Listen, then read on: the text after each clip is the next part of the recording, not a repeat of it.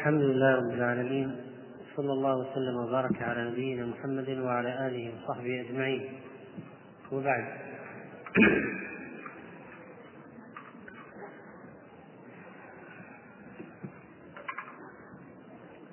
القصة التي سنتحدث عنها في هذه الليلة أيها الإخوة قصة وفاة عم النبي صلى الله عليه وسلم. وفيها من العبر والعظات لا ينبغي أن يتوقف عنده المؤمنون. ويتمعن فيه أهل البصيرة. وقد روى هذه القصة الإمام البخاري رحمه الله تعالى ومسلم وغيرهما عن سعيد بن المسيب عن أبيه أنه أخبره أنه لما حضرت أبا طالب الوفاة جاءه رسول الله صلى الله عليه وسلم. فوجد عنده أبا جهل بن هشام. وجد عنده أبا جهل بن هشام.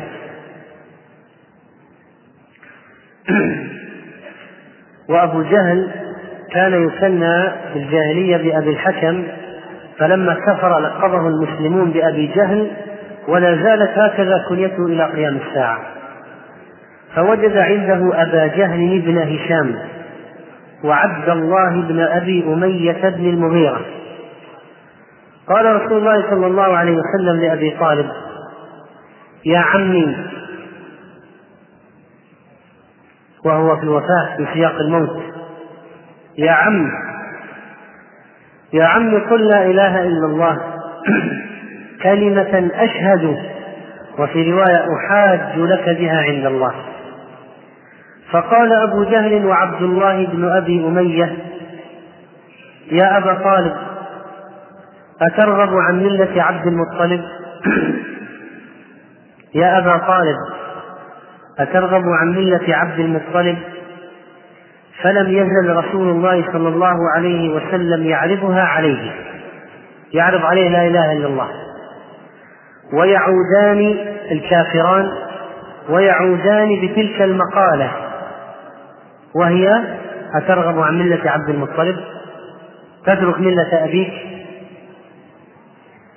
فلم يزل رسول الله صلى الله عليه وسلم يعرضها عليه ويعودان بتلك المقالة حتى قال أبو طالب آخر ما كلمهم آخر ما كلمهم هو على ملة عبد المطلب. آخر شيء قبل أن يموت الكلمات الأخيرة النهائية هو على ملة عبد المطلب. وأبى أن يقول لا إله إلا الله.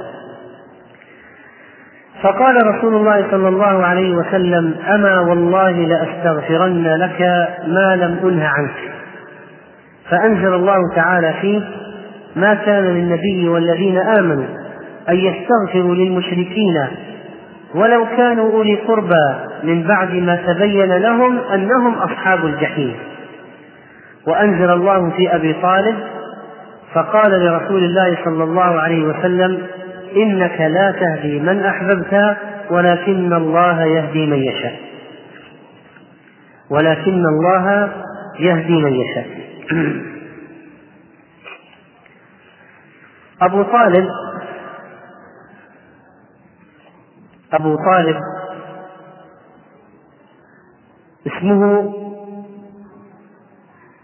عبد مناف من أسامي أهل الجاهلية. وقد اشتهر بكنيته وكان شقيق عبد الله والد النبي صلى الله عليه وسلم. ولذلك أوصى به عبد المطلب عند موته إليه فكفله إلى أن كبر عبد المطلب أوصى بمحمد صلى الله عليه وسلم إلى أبي طالب. إلى ولده أبي طالب ليكفل ابن أخيه واستمر على نصره للنبي عليه الصلاة والسلام بعد أن بعث إلى أن مات أبو طالب وقد مات بعد خروج المسلمين من حصار الشعب وكان ذلك في آخر السنة العاشرة من البعثة. وكان يذب عن النبي صلى الله عليه وسلم. وكان يذب عن النبي صلى الله عليه وسلم. وكان يرد عنه كل من يؤذيه وهو مقيم مع ذلك على دين قوم على الشرك. وقد جاء في حديث ابن مسعود وأما رسول الله صلى الله عليه وسلم فمنعه الله بعمه. وكان قد أبو طالب قد قطع على نفسه العهد بحماية النبي عليه الصلاة والسلام. وهو الذي قال والله لن يصلوا إليك بجمعهم حتى وسد في التراب دفينة. وأبو طالب كان يعلم حقا ويقينا بأن دين النبي صلى الله عليه وسلم حق. لأن دين النبي عليه الصلاة والسلام حق. ويدل على هذا قوله في شعره وإني لأعلم بأن دين محمد من خير أديان البرية دينا. لولا الملامة أو حذار مسبة لوجدتني سمحا بذاك مبينا. كان يعلم أن دين النبي عليه الصلاة والسلام خير أديان البرية. ولكن الذي كان يمنع من اتباعه الملامة وحذار المسبة لوم قومه له وسبهم إياه.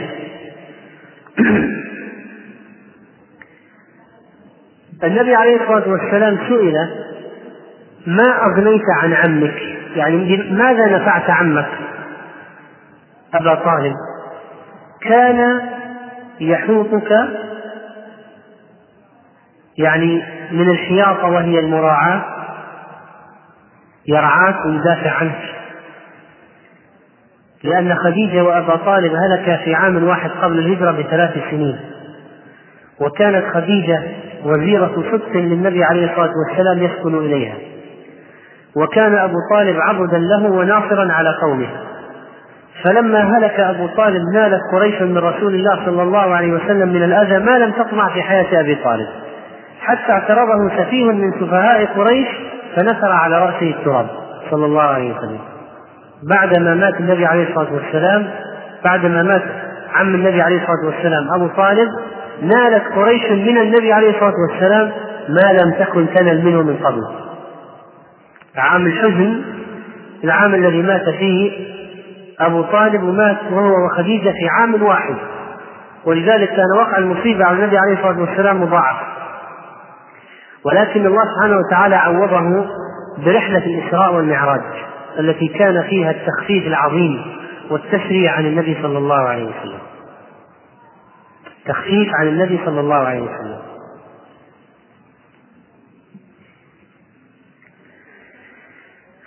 سئل النبي عليه الصلاة والسلام ماذا نفعت عمك؟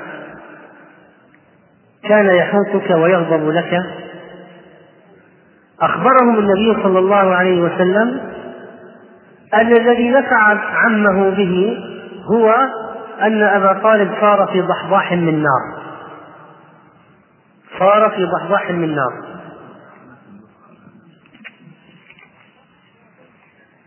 ضحضاح من نار ما معناه الضحضاح من الماء ما يبلغ الكعب. والمعنى أنه خفف عنه عن أبي طالب العذاب.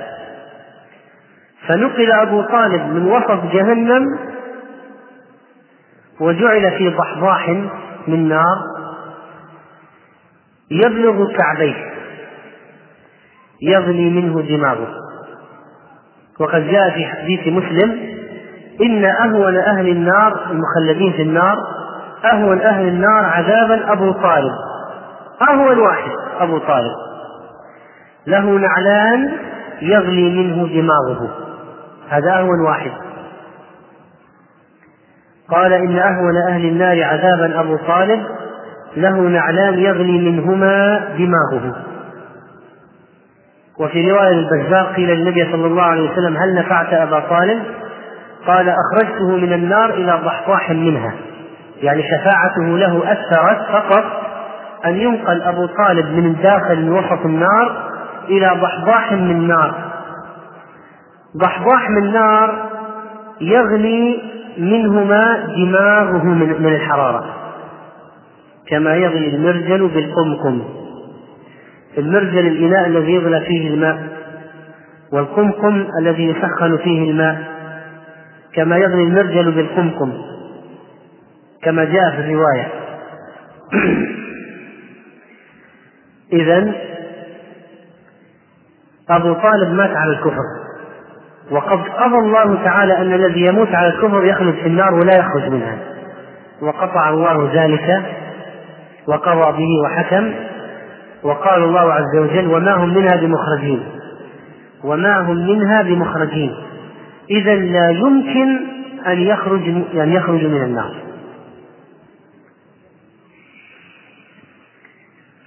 ماذا يعني هذا أيها الإخوة؟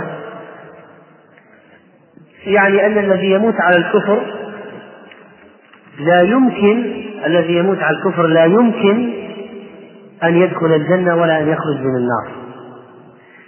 وقد حاول بعض أهل البدع اختراع بعض الروايات التي يؤيدون بها أن النبي عليه الصلاة والسلام أن أبا طالب أسلم.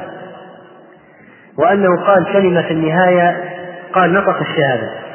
لكن الحقيقة أنه لم يفعل. والدليل على ذلك أن أبا طالب لما مات في الحديث الصحيح الذي رواه أبو داود والنسائي جاء علي ولده علي بن أبي طالب إلى النبي عليه الصلاة والسلام. يقول يا رسول الله إن عمك الشيخ الضال قد مات. إن عمك الشيخ الضال قد مات. طب علي بن أبي طالب من تجرده للحق أو لمات أبوه؟ لكن ما منعه من أن يقول إن عمك الشيخ الضال قد مات. يعني علي يعرف تماما أن أباه أبو طالب أن أباه مات على الكفر. ولذلك بعد موته نعته بالضلال. قال إن عمك يقول النبي عليه الصلاة والسلام. علي يقول إن عمك يا رسول الله إن عمك الشيخ الضال قد مات. ماذا أفعل به؟ قال اذهب فواره يعني ادفنه قلت إنه مات مشركا. علي يقول إنه مات مشركا. قال اذهب فواره يعني الكافر يدفن حتى لو كان كافر يدفن لا يبقى على وجه الأرض. ولذلك ألقي قتل بدر في البئر طوي خبيث مخبث من آبار بدر ألقوا فيها منتن. فيدفن حتى الكافر. الكافر حتى الكافر يدفن ما يبقى على الأرض. لكن لا تغسيل ولا تكفين ولا صلاة عليه. يؤخذ مثل الكلب يدفن في حفرة وهكذا يفعل بالمرتد عن الدين المستهزئ بالدين المضاد لدين الإسلام ولشريعة الله المعاند لله التارك لدين الله تارك الصلاة بالكلية الإشكاك في البعث الذي أعرض عن دين الإسلام لا يتعلمه ولا يعمل به المشكك بال... المشكك يشك بالقرآن يسب الرسول. أي واحد من هؤلاء من سب الله أو سب رسوله أو سب دينه أو شك بالله أو باليوم الآخر أو بكتاب الله من زعم أن شريعة غير الله مثل شريعة الله أو أحسن أو أقل لكن يجوز تطبيقها اعتقد أن غير شرع الله يجوز تطبيقه اعتقد بجواز التحاكم إلى غير شريعة الله حكم الجاهلية. من اعتقد ذلك كفر. من اعتقد ذلك كفر. كل هؤلاء إذا ماتوا ما حكمهم؟ يؤخذ إلى حفرة يدفن فيها مثل الكلب. لا غسيل ولا صلاة ولا كفن ولا يرث ولا يورث ولا يدعى له بالمغفرة والرحمة. ولا يجوز الدعاء له بالمغفرة والرحمة. من دروس القصة العظيمة أن القريب إذا مات على الكفر لا يجوز الدعاء له بالمغفرة والرحمة. لا يجوز الدعاء له بالمغفرة والرحمة. ولذا لأن الله سبحانه وتعالى يقول ما كان للنبي والذين آمنوا أن يستغفروا للمشركين ولو كانوا أولي قربى من بعد ما تبين لهم بعد ما ماتوا على الكفر تبين لهم أنهم أصحاب الجحيم. وبعض الناس أحيانا يقولون فلان الفلاني رحمه الله ونحو ذلك ويكون هذا معلوم معلوم الكفر وأنه مات على الكفر. أو مات تارك الدين بالكلية ومع ذلك يترحمون عليه. واحد من الكتاب قال وقال برنارد شو رحمه الله. فهناك بعض الذين آه، اجتالتهم الشياطين يخلطون الحق بالباطل ويترحمون على الكفرة. وعلى أي حال قد يكون الرجل اسمه محمد وأحمد عبد الله ويكون من أكثر الكفار والمسألة مسألة إيه؟ مسألة عقيدة فمن اعتقد بشيء يضاد الدين دين الله سبحانه وتعالى يكفر واحد يقول يقول أنا أصلي احتياطا كيف احتياطا؟ قال يعني إذا طلع ما إذا طلع في يوم آخر صليت وإذا ما طلع ما في يوم آخر ما خسرت شيء. يعني شاك في البعث شاك. وأحد الناس ولده تدين وصار ملتزما بشريعة الله وأقبل على الصلاة والعبادة وأصحاب الصلاح والدين والخير. فأبوه لم يعجبه ذلك هذا التدين الشديد. فقال له على هونك وعلى رسلك مهلا تمهل. مو إلى هذا الحد يا ولدي. ليش؟ قال يعني تمهل ليس إلى ليس إلى هذا الحد ثم وش يدريك؟ يمكن ما يطلع يمكن يطلع ما في شيء. شوف الكلمة هذه يمكن يطلع ما في شيء. يعني يمكن تجتهد وتجتهد بعدين يطلع ما في شيء. يعني من يعني رجل يشك عنده احتمال إن ما في بعث ولا جزاء ولا حساب ولا جنة ولا نار. يمكن يطلع ما في شيء. هذه ما يطلع ما في شيء هذا خاص كفر كفر أكبر مخرج عن الملة. ما يحتاج إلى زيادة للاخراج عن الملة. وكذلك الاستهزاء بالدين. أو سب أهل الدين لأجل دينهم لا لأجل أشكالهم أو أشخاص لأجل دينهم. هذا كفر أيضا. الرضا بالتحاكم من القوانين الوضعية واعتقاد جواز التحاكم باعتقاد جواز التحاكم إلى غير شريعة الله. هذا كفر مخرج عن الملة. على أي حال الأشياء التي تخرج عن الملة متعددة ذكرها العلماء رحمهم الله وجمع الشيخ محمد عبد الوهاب رحمه الله في نواقض الإسلام العشرة. إذا مات الرجل من هؤلاء لا يترحم عليه ولا يدعى له المغفرة والرحمة هذا أبو طالب الذي نصر الدين نصر النبي عليه الصلاة والسلام ما جاز له ما جاز الاستغفار له. النبي عليه الصلاة والسلام حريص على هداية عمه. وهذا درس عظيم لنا أن يكون الإنسان حريص على هداية أقربائه. أبوه عمه جده ابن عمه ابن, ابن أخيه كل الأقرباء يجب أن يكون الإنسان حريصا عليهم أكثر من حرصه على هداية بقية الناس لأنهم أقرباؤك والذين ينبغي أن توصل إليهم الخير أكثر من غيرهم. وأنذر عشيرتك الأقربين. النبي عليه الصلاة والسلام لما سمع أن أبا طالب على فراش الموت حضره. وفي هذا من هذا يؤخذ جواز جواز الذهاب إلى الكافر وهو على فراش الموت لدعوته إلى الله. ويؤخذ كذلك من الحديث الحرص على هداية الأقرباء. ومعنى حضرته الوفاة يعني قبل أن يدخل في الغرغرة وإلا لو كان دخل مرحلة الغرغرة ما عاد ينفع الكلام ولا تنفع التوبة ولا ينفع الإسلام.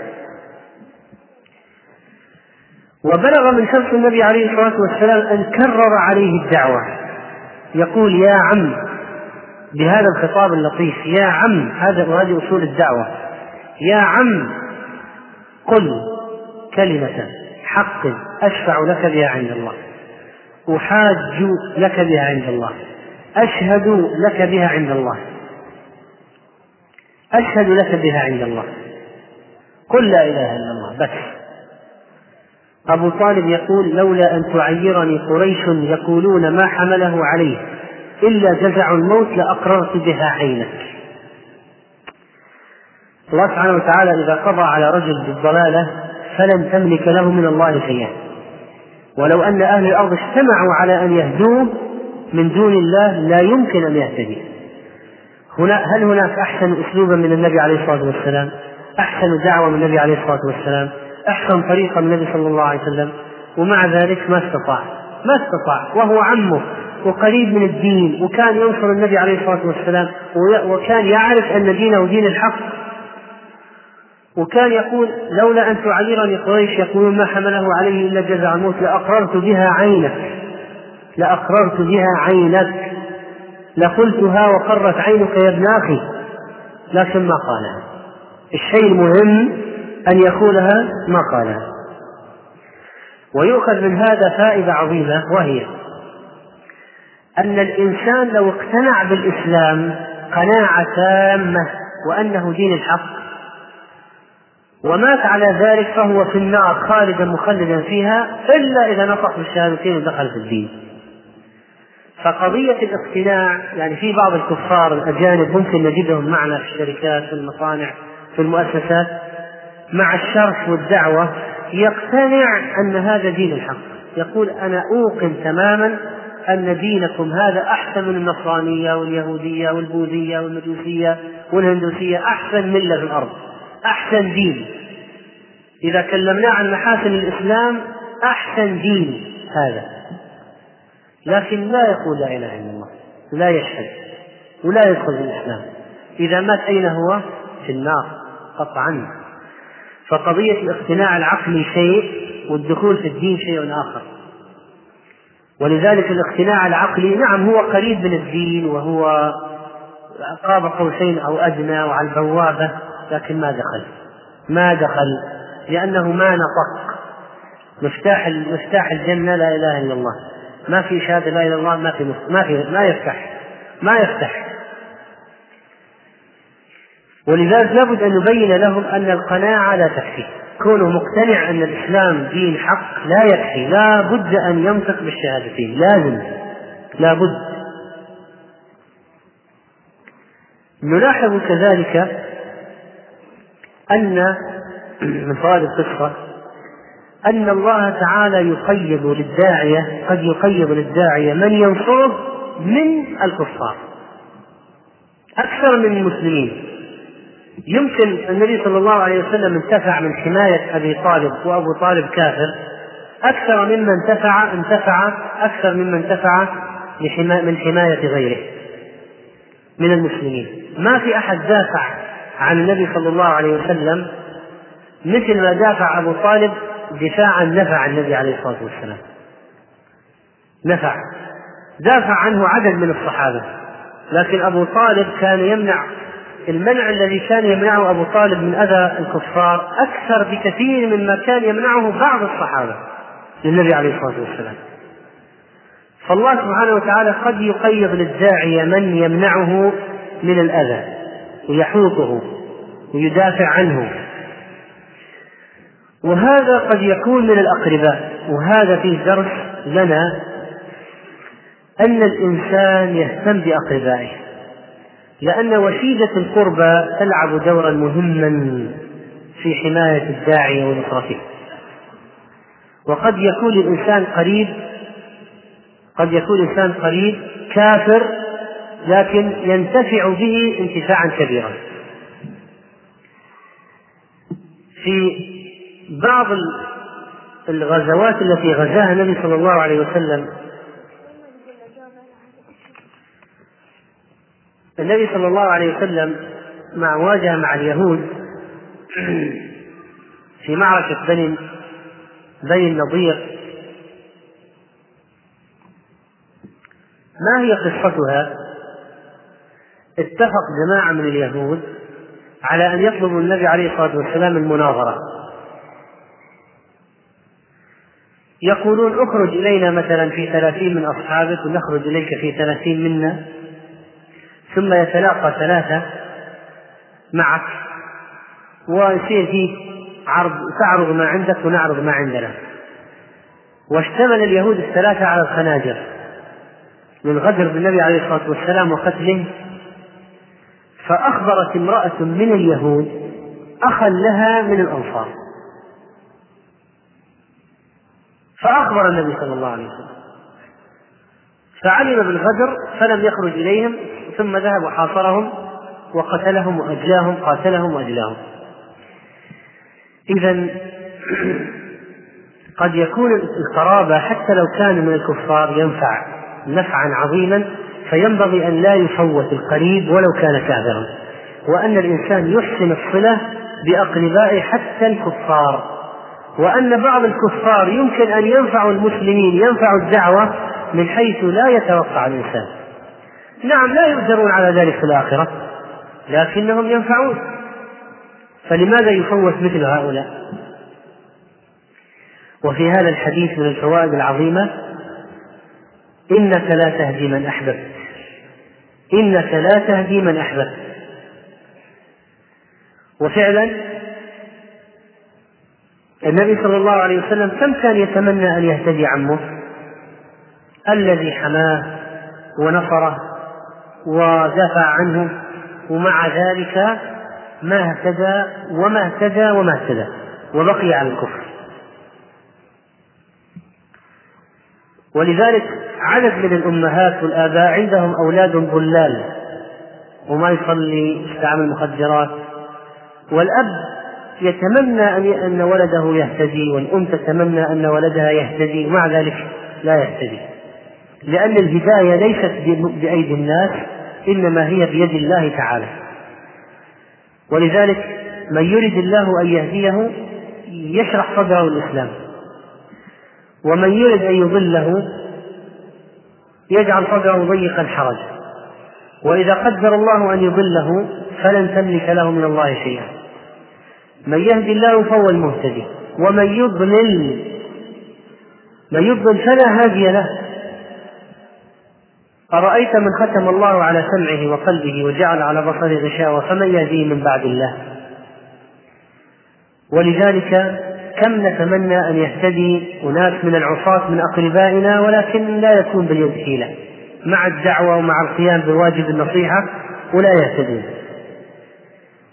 فالإنسان إذا ما اهتدى قريبه ماذا ماذا يشعر؟ لا يشعر بالحسرة ويتقطع.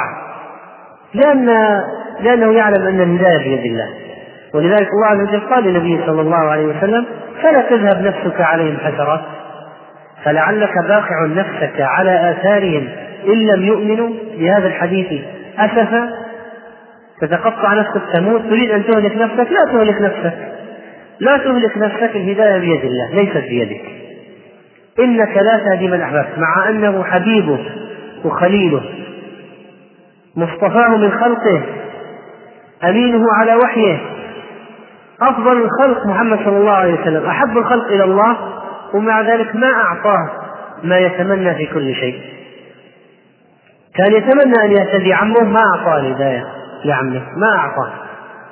إنك لا تهدي من أحببت يلقن الأمة درسا. يقول هذا النبي أفضل الناس أفضل الناس عند الله ما هدى له عمه ولا أعطاه ما يريد في عمه.